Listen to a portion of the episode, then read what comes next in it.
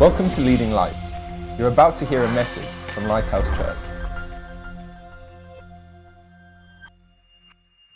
Hello again. We're at the pinnacle, in my opinion, of the book of Acts. It's the church in Ephesus in Acts chapter 19, and I'm going to just read a few verses before and then part of Acts chapter 19 so we get a picture of what it was like in this church and the city called Ephesus.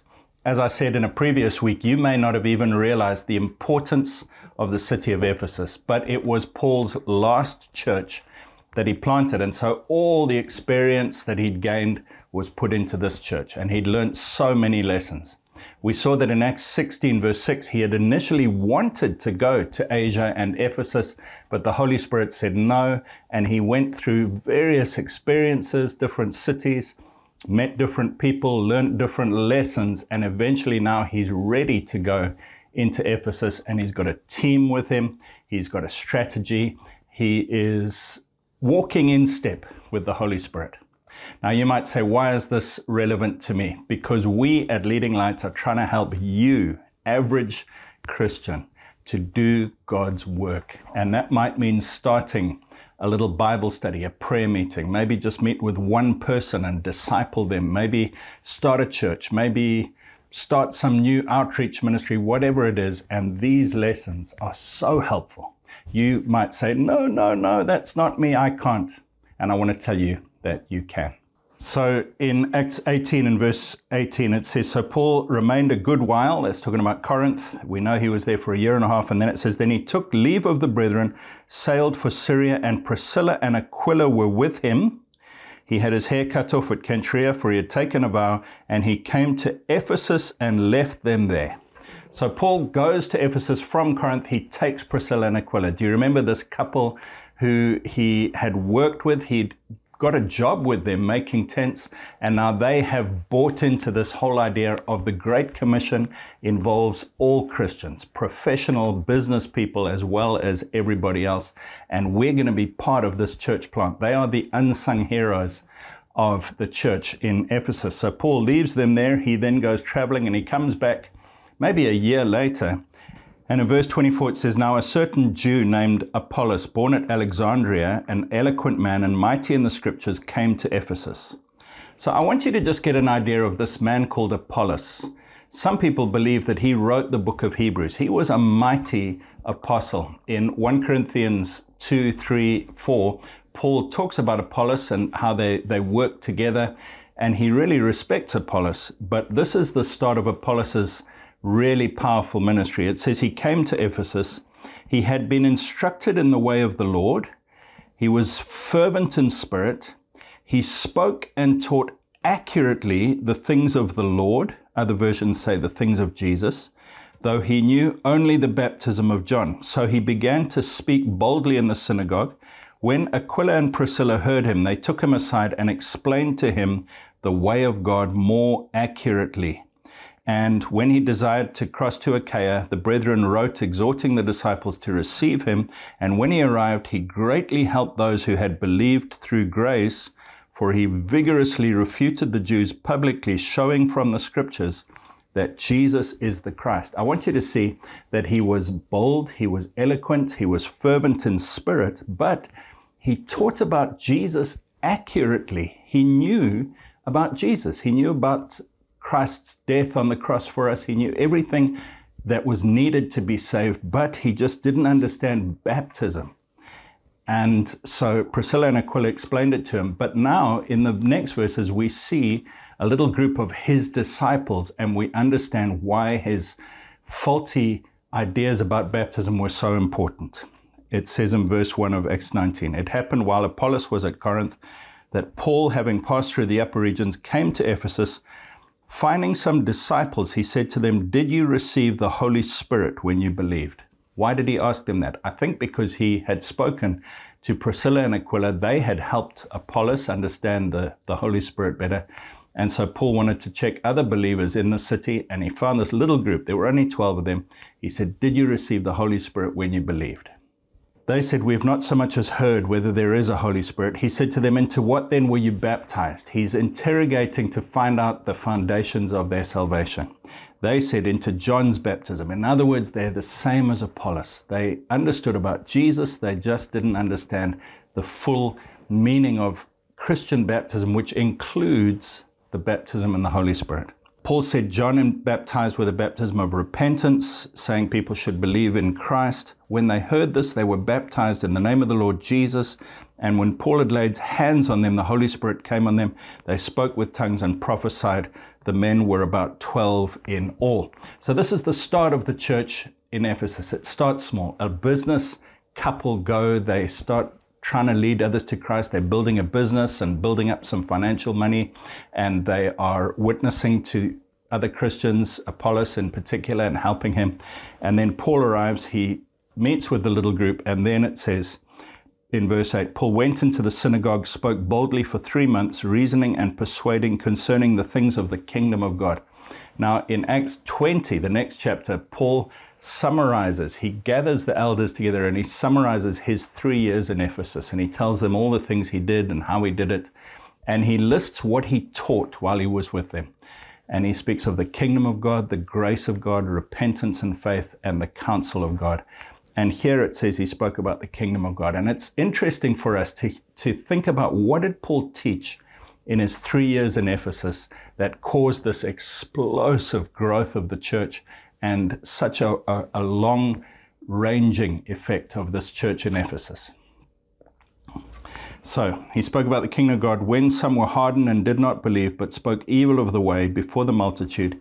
He departed from them and withdrew the disciples, reasoning daily in the school of Tyrannus. So he'd learnt this lesson in Corinth, the city before, where he had withdrawn and he'd gone to Justus's house, and it became a gathering place for the Christians.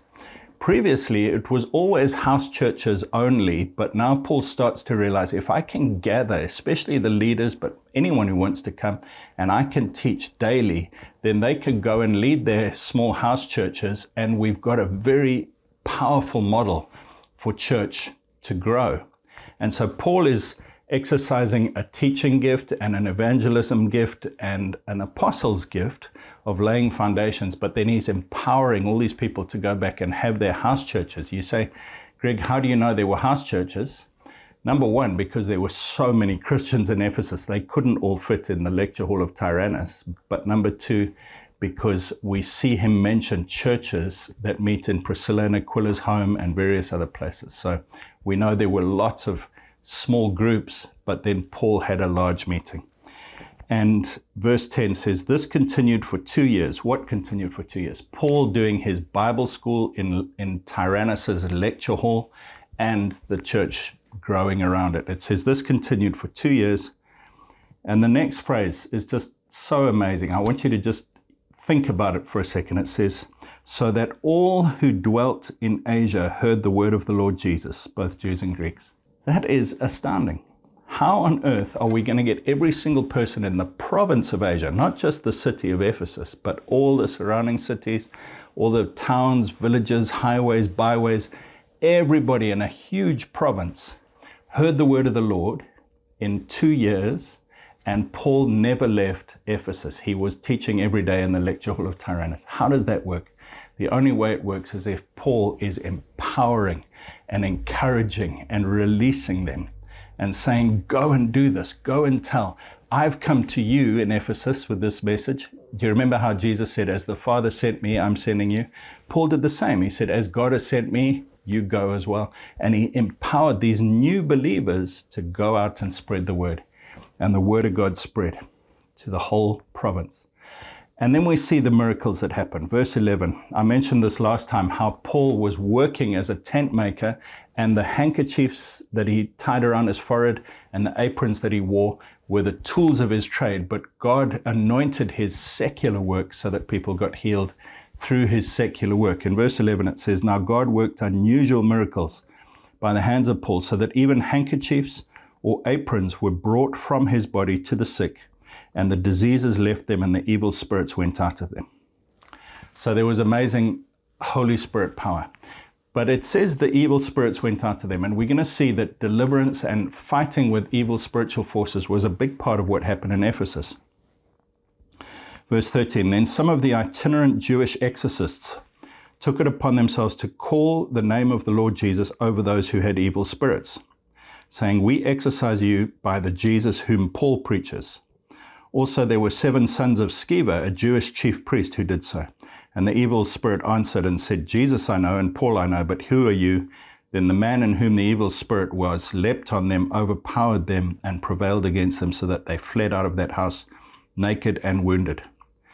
This became known to both all Jews and Greeks dwelling in Ephesus, and fear fell on them all, and the name of the Lord Jesus was magnified.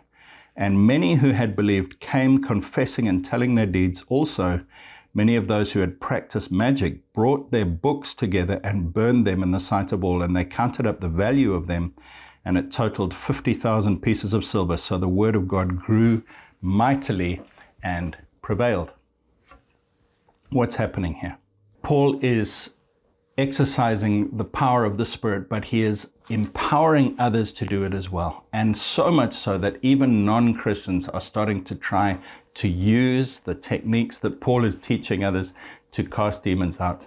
And it's not working because they're not Christians. But what I want you to focus on here is the fact that the people repented of their magic arts and brought their books, their magic books that they had used to do their spells and their spirit worship, and they burnt them. And the value of this pyre, this, this fire of books being burnt, was 50,000 pieces of silver. Now, experts who know about history and economics have said the value of those books was so high 50,000 pieces of silver is so high that even if they were wealthy people, there must have been at least 50,000 people who brought their books and burnt them for it to be such a valuable um, pile of books. And that means the number of Christians in Ephesus was at least 50,000 Christians.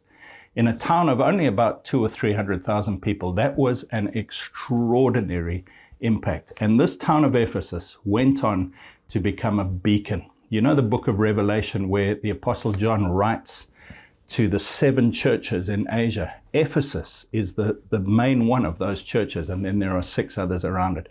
He writes to Ephesus, and even in Revelation at the end of the Bible, Ephesus is still a shining light. Paul wrote the book of Ephesians to this city later on in his ministry, and it is the most beautiful book where it talks about the church the church, the church, the church. It's just the most astounding book of the Bible, the book of Ephesians. So beautiful. And Paul wrote Timothy, First Timothy and Second Timothy to his protege Timothy in Ephesus because he had sent Timothy there to be the pastor and the leader. John then later was the leader of the Ephesus church and he wrote the Gospel of John that we have in our Bible and First John, Second John and Third John all from Ephesus. This church was amazing. It affected the whole province, and tradition has it that Jesus' mother Mary lived in Ephesus till the end of her life as well. So, this little city, the, the final church plant in Paul's ministry in the book of Acts, had such a big impact on the world. We see the, the numbers of Christians. We see the, the, the way that there must have been house churches just blossoming all over the city in a short period of time. We see the whole province of Asia being reached with the word of the Lord. We see signs and wonders. And I ask myself, why did it work so well? And last week we spoke about the fact that Paul decided he was going to work as a tent maker to encourage this idea that there's not clergy and laity, we are all ministers. He also encouraged generosity, so people were willing to give of their time and their their possessions as well. But then also, there's this idea of Paul teaching in a larger setting in the lecture hall of Tyrannus, but then empowering and encouraging people to go and do it the same. I am so excited by this idea and this model. And we have tried to do it in our church. I've been involved in several church plants and we've tried different models. And we have tried in this church where I am right now to have Sunday meetings as our lecture hall of Tyrannus, where we gather, where it's mainly teaching and worship and evangelism.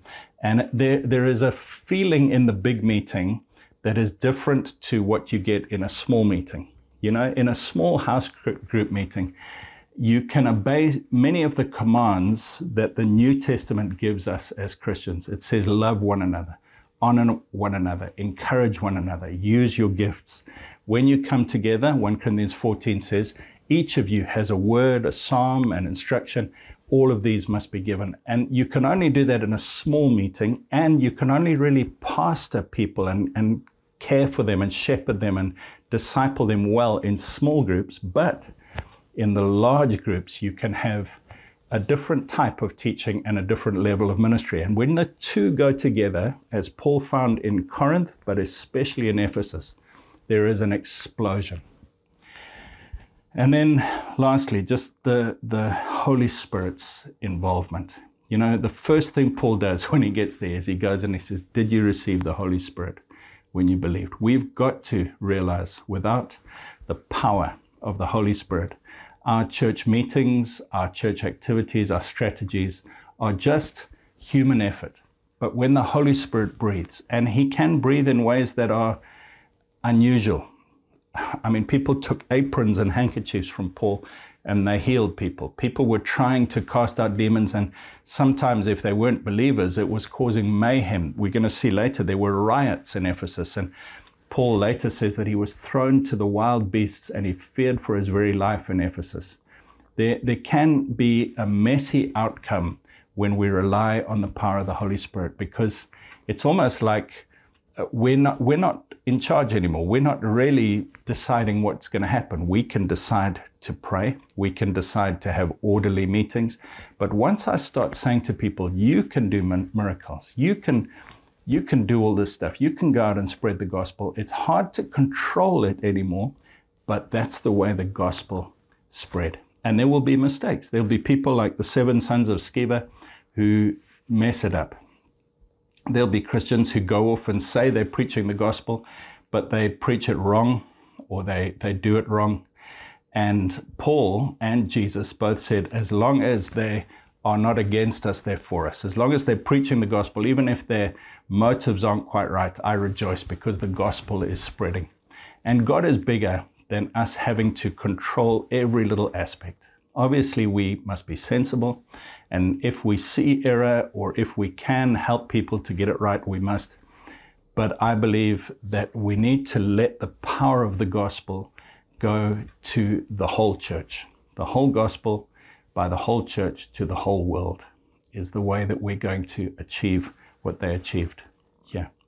And now I just want to read you in Acts chapter 20, Paul's speech to the elders. So Paul then leaves Ephesus and he comes back a few months later. And in Acts 20 and verse 17, it says, From Miletus, Paul sent to Ephesus and called for the elders of the church. And when they had come to him, he said to them, You know from the first day that I came to Asia in what manner I always lived among you, serving the Lord with all humility, with many tears and trials which happened to me by the plotting of the Jews. How I kept back nothing that was helpful, but proclaimed it to you and taught you publicly and from house to house. You see those two there, publicly in the lecture hall and from house to house. And he gave them everything that he could testifying to the Jews and also to Greeks repentance toward God and faith toward our Lord Jesus Christ. This was his basic message. He says, Repent and believe. Repent and believe. Repentance and faith. That's the way we receive the grace of God. And see, now I go bound in the Spirit to Jerusalem, not knowing the things that will happen to me there, except that the Holy Spirit testifies in every city, saying that chains and tribulations await me. But none of these things move me, nor do I count my life dear to myself, so that I may finish my race with joy and the ministry which I received from the Lord Jesus to testify to the gospel of the grace of God. And he mentions the grace of God twice in this passage. Grace as opposed to law and rules and regulations, the kind gift of God. So repentance and faith and grace, those are the basics of his gospel. Verse 25 And indeed, now I know that you all, among whom I have gone preaching the kingdom of God, will see my face no more. The kingdom of God was the fourth aspect of this message that he preached for three years, especially in the lecture hall of Tyrannus, the kingdom of God. And I've spoken about this in other messages, but it's basically saying there's a kingdom of Satan, there's a kingdom of God, And Jesus said, I have come to bring in the kingdom of God. Jesus said, If I cast out demons by the Spirit of God, then the kingdom of God has come upon you. Jesus said that from the days of John the Baptist till now, the kingdom of God has been advancing forcefully and violent men take hold of it. There's this battle going on. The kingdom is a fight. And then at the end of his life, Jesus said, I've won. All authority has been given to me. Now you go and make disciples of all nations. You extend the kingdom just as I did.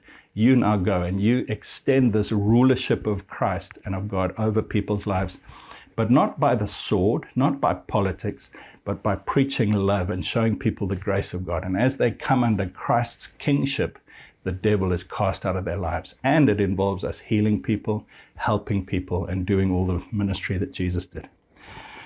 So he says, um, You will see my face no more. Verse 26 Therefore I testify to you this day that I'm innocent of the blood of all men, for I have not shunned to declare to you the whole counsel of God. And this is the last part of his message. And many people have read that verse and thought that means he preached to them the whole Bible, the whole counsel of God. But actually, that word counsel is the word boule, which is different to the word thelema. Again, I've got another message on this, but God has two words in the New Testament for his will. One is thelema, that's what he desires, his heart, what he wants.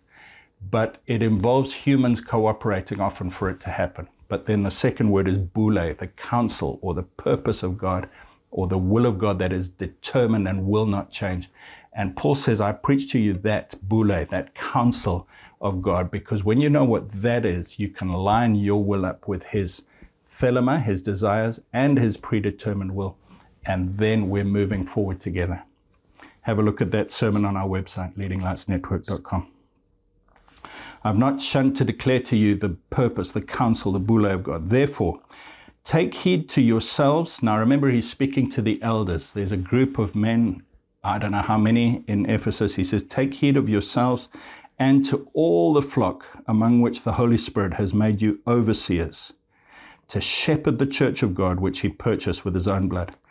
I just want to spend a minute talking about this verse. He says, Elders are pastors. He says, Shepherd, that's the word poimen, which means pastor. He says, Elders are shepherds, shepherd the flock, of which the Holy Spirit has made you overseers or bishops, uh, episkopos. So the same word, elder, pastor, and bishop, is for the same person. It's a group of elders looking after a church. They're not different levels of position. Overseer, bishop, pastor, elder is one position. And he says, Take heed of yourselves and the flock. In other words, look after your own spiritual life first. Make sure you're strong, your family is well, you're full of God, you love God, and then look after the flock which God has given you. Verse 29 For I know this, that after my departure, savage wolves will come in among you, not sparing the flock. Also from among yourselves, men will rise up, speaking perverse things to draw away the disciples after themselves. Therefore, watch and remember that for three years I did not cease to warn everyone night and day with tears. So now, brethren, I commend you to God and to the word of his grace, which is able to build you up and give you an inheritance among all who are sanctified. I've coveted no one's silver or gold or apparel. Yes, you yourselves know that these hands have provided for my necessities and for those who are with me. I've shown you in every way by laboring like this that you must support the weak and remember the words of the Lord Jesus that he said, It is more blessed to give than to receive. And when he had said these things, he knelt down and prayed with them all. Then they all wept freely and fell on Paul's neck and kissed him, sorrowing most of all for the words which he spoke, that they would not, that they would see his face no more. And they accompanied him to the ship. Friend, why am I sharing this with you? Because God wants His church today to be like this church, and God wants you to be involved. It's not just for the clergy or someone else. All of us have a part to play. You may be a Priscilla or Aquila, you may be a Timothy or a Silas, you may be one of the thousands of unnamed people in this chapter or this passage. And I want to say to you, we all have a part to play. Let's pray. Lord Jesus, I pray that you would empower and use me that you would use us Lord, that we would all put our shoulders to the plow and that we would work for your kingdom together. I pray, Lord, that you would link us with people so that together we can achieve your great commission. And Lord, I pray for the power and the miracles and the signs and wonders that we see in the book of Acts to be part of our lives. Lord, give us the boldness to pray for healing, to guard and spread your word, to show your love, even when we are embarrassed or fearful. Help us, Lord, to spread your kingdom. In Jesus' name, Amen. Look us up, leadinglightsnetwork.com. Get involved in this exciting mission of taking God's word and his love to the ends of the earth, including your community and your neighborhood. God bless you. Thanks for listening. Please visit leadinglightsnetwork.com for more resources and subscribe to our podcast on iTunes. Please consider supporting this ministry by making a donation on the giving page at leadinglightsnetwork.com or lighthousejersey.com.